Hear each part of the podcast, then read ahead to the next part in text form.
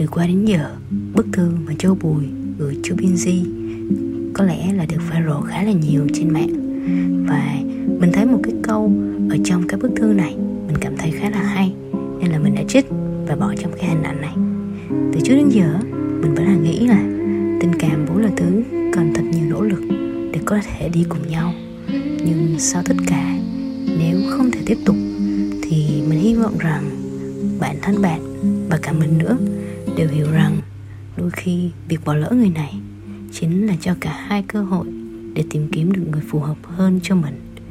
Nếu người phù hợp để đi cùng với bạn đến cuối đường là người thứ năm, vậy việc chia tay người thứ nhất, thứ hai, thứ ba và thứ tư có lẽ cũng không phải là điều quá tồi tệ, mà nó là quá trình nhất định phải diễn ra để bạn có thể tìm được người phù hợp với mình.